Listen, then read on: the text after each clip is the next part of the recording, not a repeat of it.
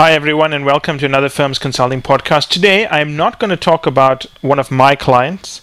I'm going to talk about um, a coaching session between Kevin Coyne, the you know ex McKinsey worldwide strategy leader, and one of his clients, right? A firm's consi- consulting client that he is uh, mentoring. So um, the client's name is Felix, and um, she is she has given us permission to discuss her experiences. Obviously, we will, as always, not disclose her identity. So let's just call her Felix here, right?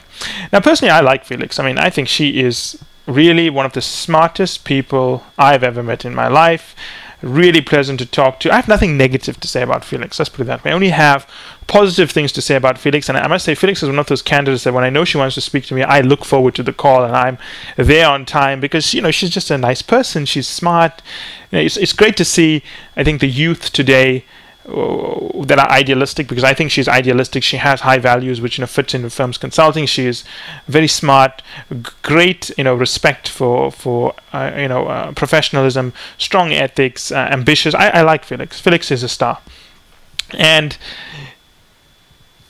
Felix was working with Kevin towards the end of her training and I was listening into their call because I, you know, some, I always observe uh, how the coaching sessions are going with, you know, uh, different candidates just to see uh, what's happening. And, and I was observing a case that Kevin and Felix were doing. So the case was that uh, Kevin had given Felix a case where he was talking about a um, paper shredding company. You know, this paper shredding company had is in a growing market, right?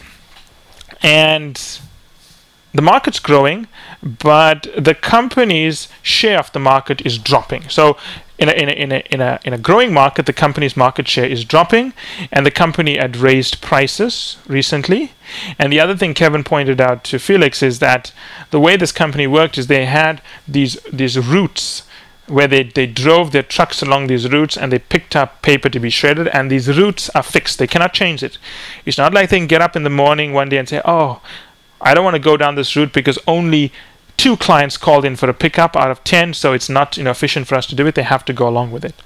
So kevin gave felix that information and he pointed out to felix and he said well felix i want you to infer what you can from the information I've given you, and I want you to point out the most important area for analysis. Now, what did Felix do, right? What Felix did is she went ahead and generated her structure to analyze the case. She then picked the areas of her structure she wants to analyze, and she presented it to Kevin. Now, I think Kevin was, you know, he's a nice guy. He was, you know, quite polite in the way he was managing all of this. And the question is, did Felix do the right thing by presenting a structure? Assume her structure was correct. The question is, did she do the right thing? Now, I'm going to point out a very dirty secret that you know most people don't know. There are two kinds of McKinsey cases, as there are two kinds of BCG cases. One kind, which is ridiculously popular, and I'd say 60% of all candidates face these cases, do not involve structures to be solved. I mean, you cannot solve it with a framework. This is such a case. If you want, go back and listen to the case facts that I gave you. Now, how would you solve this case? Well, before I tell you that, let me explain to you the different kinds of uh, McKinsey cases that you need to be aware of during your preparation. And this applies to BCG as well, right? So I'll talk from the BCG perspective, and I'll, you know, Kevin was doing the McKinsey perspective. But the point is this: um, McKinsey has two kinds of full cases. The one is these broad issue cases. You know, there's, there's, there's something happening in a sector uh, tell us what we need to do to fix it. In those kind of cases where it's so broad and the solution and the problem is not clear, you have to generate a framework to guide your thinking. Right? Such a case would be something like, um, you know, there's a company that is facing a uh, drop in sales due to the arrival of new competitors. The client wants you to help them think through how they need to respond. That's a broad case, right? This case is what I call a specific case. Now, how do you know it's a specific case? There are characteristics of specific cases. One,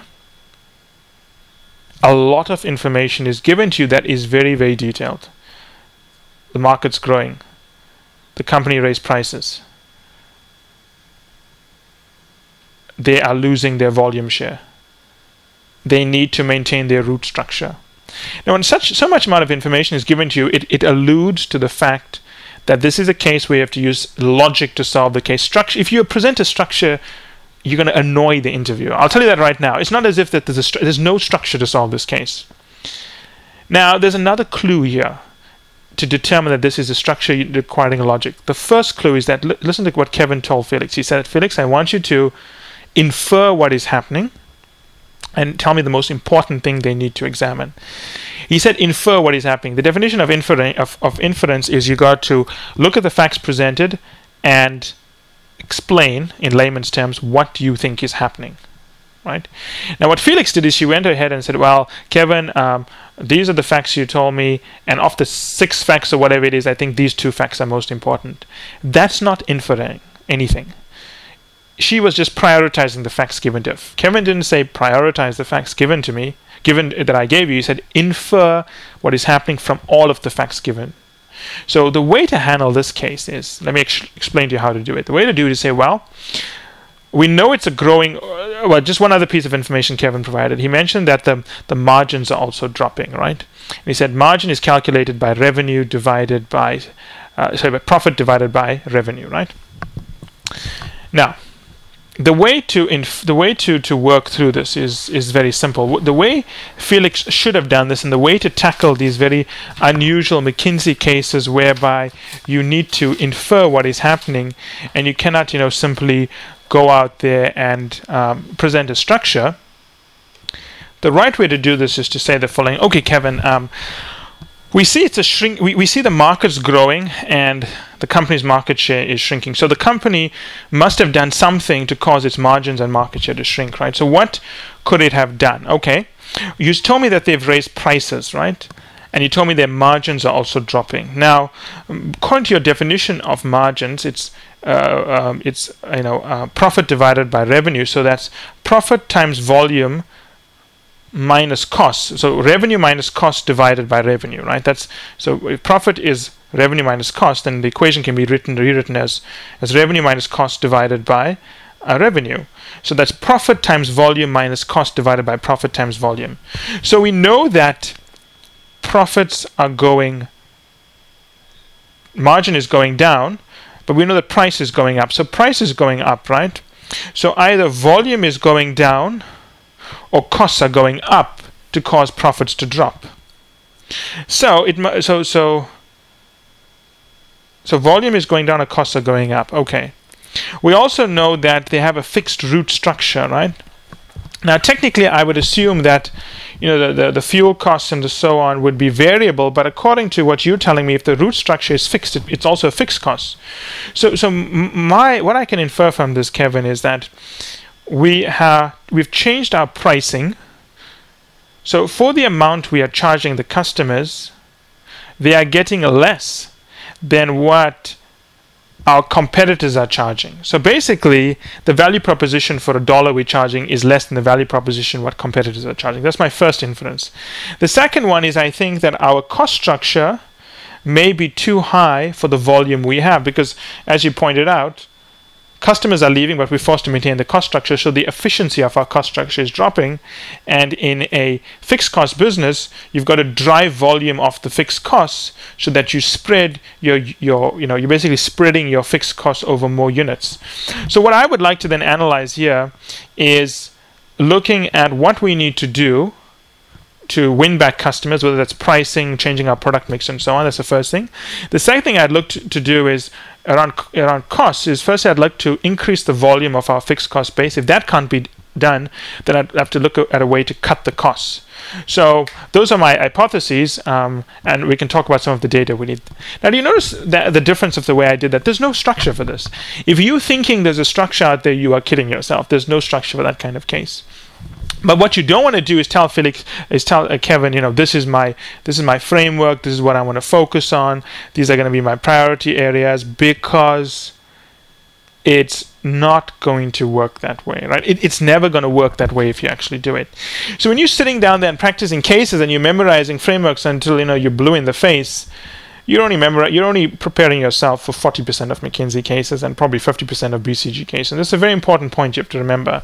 And it's something that you know, a lot of coaching firms don't want to tell you for cases because it's kind of easy to sell you something to memorize frameworks. It's a lot harder to develop something that teaches you how to think through logically for the second kind of McKinsey case. But be aware of it, it's very common, right? So, what you want to do is that the first step is I think you need to be aware of this McKinsey case format. It is very common. And you need to be able to understand that when you hear terms like infer, what is the most important thing, you can't develop a structure here. You've got to actually dive into the data presented to you, interpret it, and present what you think is happening, the inferred ideas, and what you think the priority would be, which is your hypotheses, right? But be aware of these kind of cases. They're very common.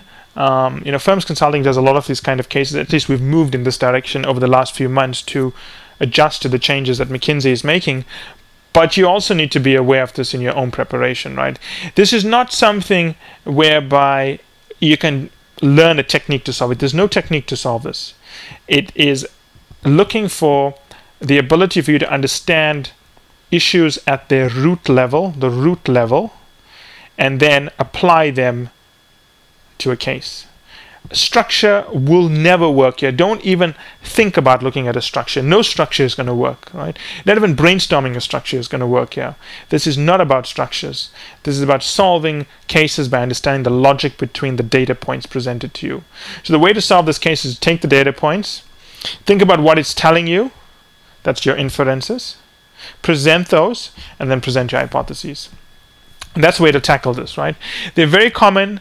Uh, I don't think they are that common at partner level, to be honest, but they're very common. Um, first round cases can follow this format, but there are some partners who give them. You know, Kevin's given them, um, and I also tend to give them, but I, am more of a big picture kind of strategy guy. So I tend not to focus. I don't tend to not like cases that call for this logic testing. But the, the most important takeaway from this podcast is fully 50 to 60% of all McKinsey cases follow this format. And you know, if you go ahead and just memorize frameworks, you're only preparing for 40% of cases. So make sure you prepare for all kinds of cases. That's very important. And as always, if you have any comments and so on, I'll be more than happy to to respond to them and help you understand how to handle this new case format. Well, new is a relative term, right? It's come out about three, four years ago, but it's you know kind of taken a long time for it to permeate across McKinsey offices across the world.